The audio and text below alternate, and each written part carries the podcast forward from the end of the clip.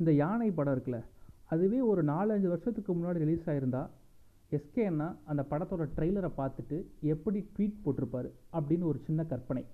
SK அண்ணா in parallel universe யார் யார் மாஸ்க் காட்டுறதுன்னு விவஸ்தே இல்லாமல் போச்சு அப்படின்னு போட்டிருந்தாலும் ஆச்சரியப்படுறதுக்கு இல்லை. ஏங்க எஸ்கே அண்ணா இன் பேரலல் யூனிவர்ஸ் தான் சொன்னேன். ஸோ எஸ்கே கன்னிஸ் யாரும் வந்து சண்டைக்கு நிற்க வேணாம். சரி ஓகே இன்றைக்கி நம்ம பார்க்க போகிற படம் வந்து யானை. நீங்கள் கேட்டுட்ருக்கிறது பாட் காசம் நான் உங்கள் அஸ்பர் என்னடா ரெண்டு மூணு வாரமாக ஆளை காணோம் அப்படின்னு நீங்கள் கேட்குறது எனக்கு அப்படியே தெரியுது.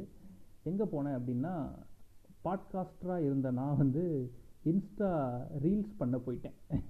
அது இன்ஸ்டாவில் என்னை ஃபாலோ பண்ணுறவங்களுக்கு தெரியும். அந்த வெற்றிமாறன் ஒரு இன்டர்வியூவில் சொல்லியிருப்பார் அதை பார்க்க இது பண்ணிடலான்னு தோணுது. இதை பார்க்க அது பண்ணிடலான்னு தோணுது. அப்படின்னு சரி இன்ஸ்டா ரீல்ஸ் சும்மா ட்ரை பண்ணுவோமே அப்படின்னு ஒரு மூணு நாலு வீடியோஸ் போட்டேன். அதுக்கப்புறம் வா அருணாச்சலம் வா. நீ நேராக எங்கே வருவேன்னு எனக்கு தெரியும். அப்படிங்கிற மாதிரி மீண்டும் பாட்காஸ்ட் பக்கமே வந்தாச்சு. இன்ஸ்டா ரீல்ஸும் அப்பப்போ போடுவேன். ஸோ உண்மையிலேயே ஒரு கண்டென்ட் கிரியேட்டர் அப்படின்னு சொல்லிக்கிறது எனக்கு என்னடா பெரிய அப்படின்னு பெருசாக அப்போ தோணும். பட் ஆனால் உண்மையிலே ரொம்ப கஷ்டம்ப்பா. இன்ஸ்டாவில் வீடியோஸ்க்கும் நம்ம கண்டென்ட் யோசிச்சுக்கிட்டு இங்கே ஸ்பாட்டிஃபைலையும் நம்ம பாட்காஸ்ட்டும் பண்ணுறது கொஞ்சம் கஷ்டமாக தான் இருக்குது சரி ஓகே நம்ம ரிவ்யூக்குள்ளே போகலாம் அதாவது சாமி ஸ்கொயருக்கு அப்புறமா ஹரி எடுக்கிற படம் தான் யானை. என்னடா சாமி ஸ்கொயர் எடுத்துட்டாரு அப்படின்னு பார்த்து எல்லாம் முடிச்சுட்டு இருந்தப்ப இல்லை இல்லை நீங்கள் சாமி ஸ்கொயர் தான் பார்த்தீங்க. சாமி டூ நான் இன்னும் எடுக்கலை அப்படின்னு ஹரி ஒரு பேட்டியில் சொன்னதாக ஒரு ஞாபகம். தலைவா வேணாம் ஸ்கொயர் பார்த்ததே போதும்.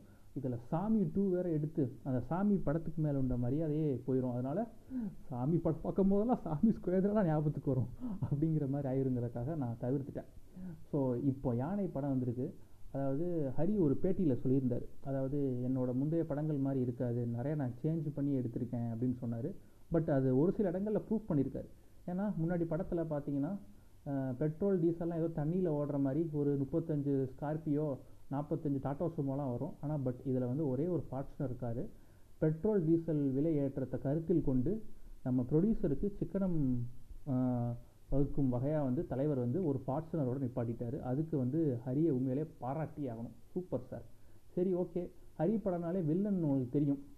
பார்ட் டைமாக ஏதாவது பிஸ்னஸ் பண்ணிகிட்டு இருப்பார். ஏறால் பிஸ்னஸ்ஸு ஏதாவது தூத்துக்குடியில் உப்பு விற்றுக்கிட்டு இருப்பார். ஃபுல் டைமாக ஹீரோவோட குடும்பத்தை எப்படி கருவறுக்கலாம்? வேலோட சித்தப்பையன் யாரும் பெட்ரோல் பிளக்கில் தான் இருப்பான். அவனை எப்படி மொத்தமாக கொளுத்தி விட்டு ஊற்றி மூடலாம் பெட்ரோல் பல்க்கு வேலோட பெரிய பேர் ரைஸ் மில்லில் இருக்கான். நம்ம நாலஞ்சு பேர்த்த ரைஸ் மில்லுக்குள்ளே உள்ளே விட்டு அவனை பெரியப்பனை காலி பண்ணுங்கள் கடைசி வேலை மட்டும் விட்டு வைங்க. வேல் வந்து என்னை கொள்றதுக்கு கரெக்டாக இருக்கும். கதை திரைக்கதை வசனம் இயக்கம். ஹரின்னு நம்ம பெல்லை போட்டு ஒரு கோபுரத்தை காட்டி முடிச்சு விட்டுறலாம். அப்படின்னு தான் வில்லனோட இதெல்லாம் இருக்கும். இந்த லைட்டாக ப்ளூ சட்டை மாதிரி போயிடுச்சு ஓகே பரவாயில்ல. லைட்டாக ப்ளூ சட்டை வாடை அடிக்குது எனக்கு. அட்ஜஸ்ட் பண்ணிக்கோங்க. சரி இப்படி தான் வில்லனோட காலகாலமாக இன்ட்ரோலாம் இருக்கும். இதுலேயும் அப்படியே டிட்டோவோ அப்படி தான் இருக்குது அருண் விஜயோட full time part time job IT employee மாதிரி நைட் ஷிஃப்ட் பார்த்தும் குடும்பத்தை காப்பாற்றுறது தான் அவரோட ஃபுல் டைம் வேலையாகவே இருக்குது. இப்படி போயிட்டுருக்கையில் நம்ம அம்மு அபிராமி அவங்க தான் ஒரு மெயின் பிளாட் அம்மு அபிராமியை காட்டும் போதே சொல்லிடுறாங்க பின்னாடி இந்த ஒருத்தர் படம் பார்த்துருக்க சீட்டில் இந்த பொண்ணு கண்டிப்பாக செத்துருங்க அப்படிங்காங்க முன்னாடி இல்லை ஒரு ஆள் இந்த பொண்ணு செத்துருன்னு தெரியும் ஆனால் எப்படி சாகும் அப்படிங்கிறத நான் வெயிட் பண்ணிக்கிட்டு இருக்கேன் அப்படிங்கிறாரு. யாரா நீங்கள் டீ கோடு இங்கேருந்து எங்கடா வந்தீங்க அப்படின்னு தான் கேட்க தோணுச்சு. ஏன்னா ஒரு பக்கம் அருண் விஜய் வந்து குடும்பத்தை காப்பாற்றுறதுக்காக போராடுவார். இன்னொரு பக்கம் வில்லே வந்து அருண் விஜய் குடும்பத்தையே கொல்லணுங்கிறதுக்காக போராடிட்டு இருப்பார். இதுக்கு நடுவில் அம்மு அபிராமி வந்து ஒரு வேற்று மதத்தை ஒரு பையனை கல்யாணம் பண்ணுறதுக்காக ஓடி போயிடும் இந்த பொண்ணை வேற தேடுவார். ஸோ ஒரு கதைக்கு கமர்ஷியல் படத்துக்கு என்னென்ன ஸ்க்ரீன் பிளே வேணுமோ அதெல்லாம் தலைவர் நீட்டாக பார்த்து விட்டாரு அப்படின்னு தான் சொல்லணும். அங்கங்கே சென்டிமெண்ட் காட்சிகளும் லைட்டாக ஒர்க் அவுட் ஆகிருந்துச்சு என்னை பார்க்கும்போது தெரிஞ்சு சுற்றி முற்றி பார்க்கும்போது நிறைய பேர் கண்களில் லைட்டாக ஒரு கண்ணீர் துளியை நான் பார்க்க முடிஞ்சுது. சரி அடுத்து மியூசிக் என்னடா? இசை அசுரன் ஜிவி பிரகாஷ்னு போட்டாங்க அப்படின்னு பார்த்தேன். பேருக்கு என் பேரை போட்டுக்கோங்க ஜிவி பிரகாஷ். அதுக்கு மட்டும்தான் சம்பளம் வாங்கியிருப்பார் நினைக்கிறேன். உண்மையிலே பாட்டு அவர் தான் போட்டு கொடுத்தாரா என்னன்னு தெரியல. ஒரு பாட்டு மட்டும் கேட்க கொஞ்சம் நல்லா இருந்துச்சு. அந்த கச்சத்தீவில் ஒரு சாங் வரும். ஸோ இத்தனை பிஸி ஷெடியூலில் ஷெடியூலில் தலைமை எப்படி ஒன்றும் புரியல. ஓகே ஆனால் பாட்டு மட்டும் ஜிவி பிரகாஷே போட்டிருந்தா இன்னும் நல்லா இருந்திருக்கும்.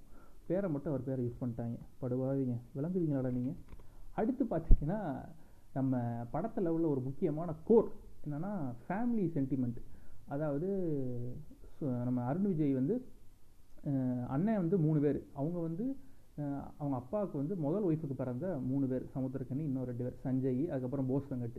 இவர் வந்து ரெண்டாவது ஒருத்தங்களை கல்யாணம் பண்ணியிருப்பார் அருண் விஜய் அப்பா. அவங்களுக்கு பிறந்தவர் தான் நம்ம அருண் விஜய். ஸோ வந்து இந்த குடும்ப சொத்து தகராறு. எண்ணூற்றம்பது கோடி ரூபா சொத்துன்னு அசால்ட்டாக சொல்லுவாங்க. அதை பிரிக்கணும் அப்படிங்கிறதுக்காக அந்த அண்ணன் தம்பிக்குள்ளேயே நிறைய சொத்து தகராறுலாம் வரும். அதெல்லாம் பார்க்கும்போது அருண் விஜயை கழட்டி விட்டுருவாங்க இந்த குடும்பத்தில் இருந்து. அந்த அல் அருண் விஜயை கழட்டி விடுறது அண்ணனே மொத்த சொத்தையும் ஆட்டையை போடுறோம்னு நினைக்கிறது அதெல்லாம் பார்க்கும்போது நிகழ்கால அரசியல் சூழலை நம்ம கண்ணு மொழி நிகழ்த்துறாரு நம்ம ஹரி. சின்னம்மாவா சாரி சின்னம்மாங்க பாருங்கள் நம்ம சித்தியாக நம்ம வந்து ராதிகா மேமும் சூப்பராக பண்ணியிருந்தாங்க. ஸோ எல்லாத்தையுமே நிகழ்கால அரசியலோட கலெக்ட் பண்ணுறது ஹரியோட உண்மையிலே ஒரு புத்திசாலித்தனமான ஒரு ஸ்க்ரீன் பிளேப்பா உண்மையிலே வேறு லெவல் அதுக்கப்புறம் காமெடின்னு பார்த்தீங்கன்னா நம்ம யோகி பாபு. என்னடா இது? அப்பப்போ அதாவது நம்ம பழைய பஜாஜ் ஸ்கூட்ரு இந்த யமஹா அந்த வண்டிலாம் ஸ்டார்ட் பண்ணப்போ கொஞ்சம் லைட்டாக அப்படியே கொஞ்சம் ஸ்டார்டிங் ட்ரபிள் இருக்கும். அதுக்கப்புறம் போக பிக்கப் ஆகும்ல. அது மாதிரி தலைவனோட காமெடியும் அங்கங்கே உண்மையிலே ஒரு பத்து ஒன் மார்க் நம்ம குருட்டாம்பாக்கில் அவங்க சூஸ் த பெஸ்ட் ஆன்சர் அடிச்சு விட்டா ஒரு ஆறு கரெக்ட் ஆகும்ல. அது மாதிரி ஒரு ஆறு கவுண்ட்ரு அங்கங்கே உண்மையிலே சூப்பராக ஒர்க் அவுட் ஆயிருந்துச்சு அப்படின்னு தான் சொல்லணும். எப்படி ஹரி படத்தில் ஃப்ளோவில் ஒரு கதை போயிட்டு இருக்கும்போது நடுவில் குறுக்க அந்த கௌசிக் வந்து எப்படி இருக்குன்னு ஒரு காமெடி ட்ராக் வேறு வைப்பார். இதெல்லாம் பார்க்கல நமக்கு தமிழ்நாடு நல்லா ஒழுங்காக போயிட்டுருக்கையில் சென்ட்ரல் கவர்மெண்ட் ஏதாவது ஒரு ஸ்கீமை கொண்டு வருவாங்க. அதே மாதிரி தான் அங்கங்கே எரிச்சல் விட்டு வராமல் சில காமெடி ட்ராக்லாம் இருந்துச்சு. பட் அதெல்லாம் தாண்டி படம் வந்து எங்கேஜிங்காக ஸ்க்ரீன் பிளேவாக உண்மையிலேயே சூப்பராக கொண்டு போயிட்டார் ஹரி அப்படின்னு தான் சொல்லணும். ஹரி படத்தில் ஒரு டயலாக் வரும். இந்த சிங்கம் டூன்னு நினைக்கிறேன். ஊர் விட்டு ஊர் நாடு விட்டு நாடு கண்ட விட்டு கண்டம் அப்படின்னு வரும். அது மாதிரி ஒரு ஜாதி பிரச்சனை பேசிகிட்டே இருக்காது அங்கேருந்து ஒரு ஜம்ப்பு மத பிரச்சனைக்கு போயிடுறாரு. மதத்துலேருந்து ஒரு ஜம்ப் முடிச்சு விட்டு கடைசி படத்தை சுபம் போட்டு நீட்டாக முடிச்சிடுறாரு. கடைசி என்ன சொல்ல வர்றாரு அப்படிங்கிறது தெளிவாக புரியல. ஒரு காலத்தில் குடும்பம் கோயில் ஊர் சாதி அப்படின்ட்டு படம் பண்ணிகிட்டு இருந்த ஹரி இப்போ அப்டேட்டடாக சாதியே வேணாம்டா தூக்கி போடுங்கடா அப்படின்னு படம் பண்ணுறது உண்மையிலே ஒரு வரவேற்கத்தக்க விஷயம் தான் நினைக்கிறேன். ஸோ வந்து இந்த மாதிரி படங்கள் ஹரி ரெகுலராக கொடுத்தா இன்னும் பழைய ஃபார்முக்கு வரலாம். பழைய ஃபார்ம்னா சாமி ஸ்கொயர் இல்லை. நான் சொல்கிறது வந்து சிங்கம் சாமி அந்த மாதிரி சொல்கிறேன் சரி ஓகே அடுத்து ஒரு நல்ல விமர்சனத்தில் உங்களை வந்து சந்திக்கிறேன். Tata bye bye see you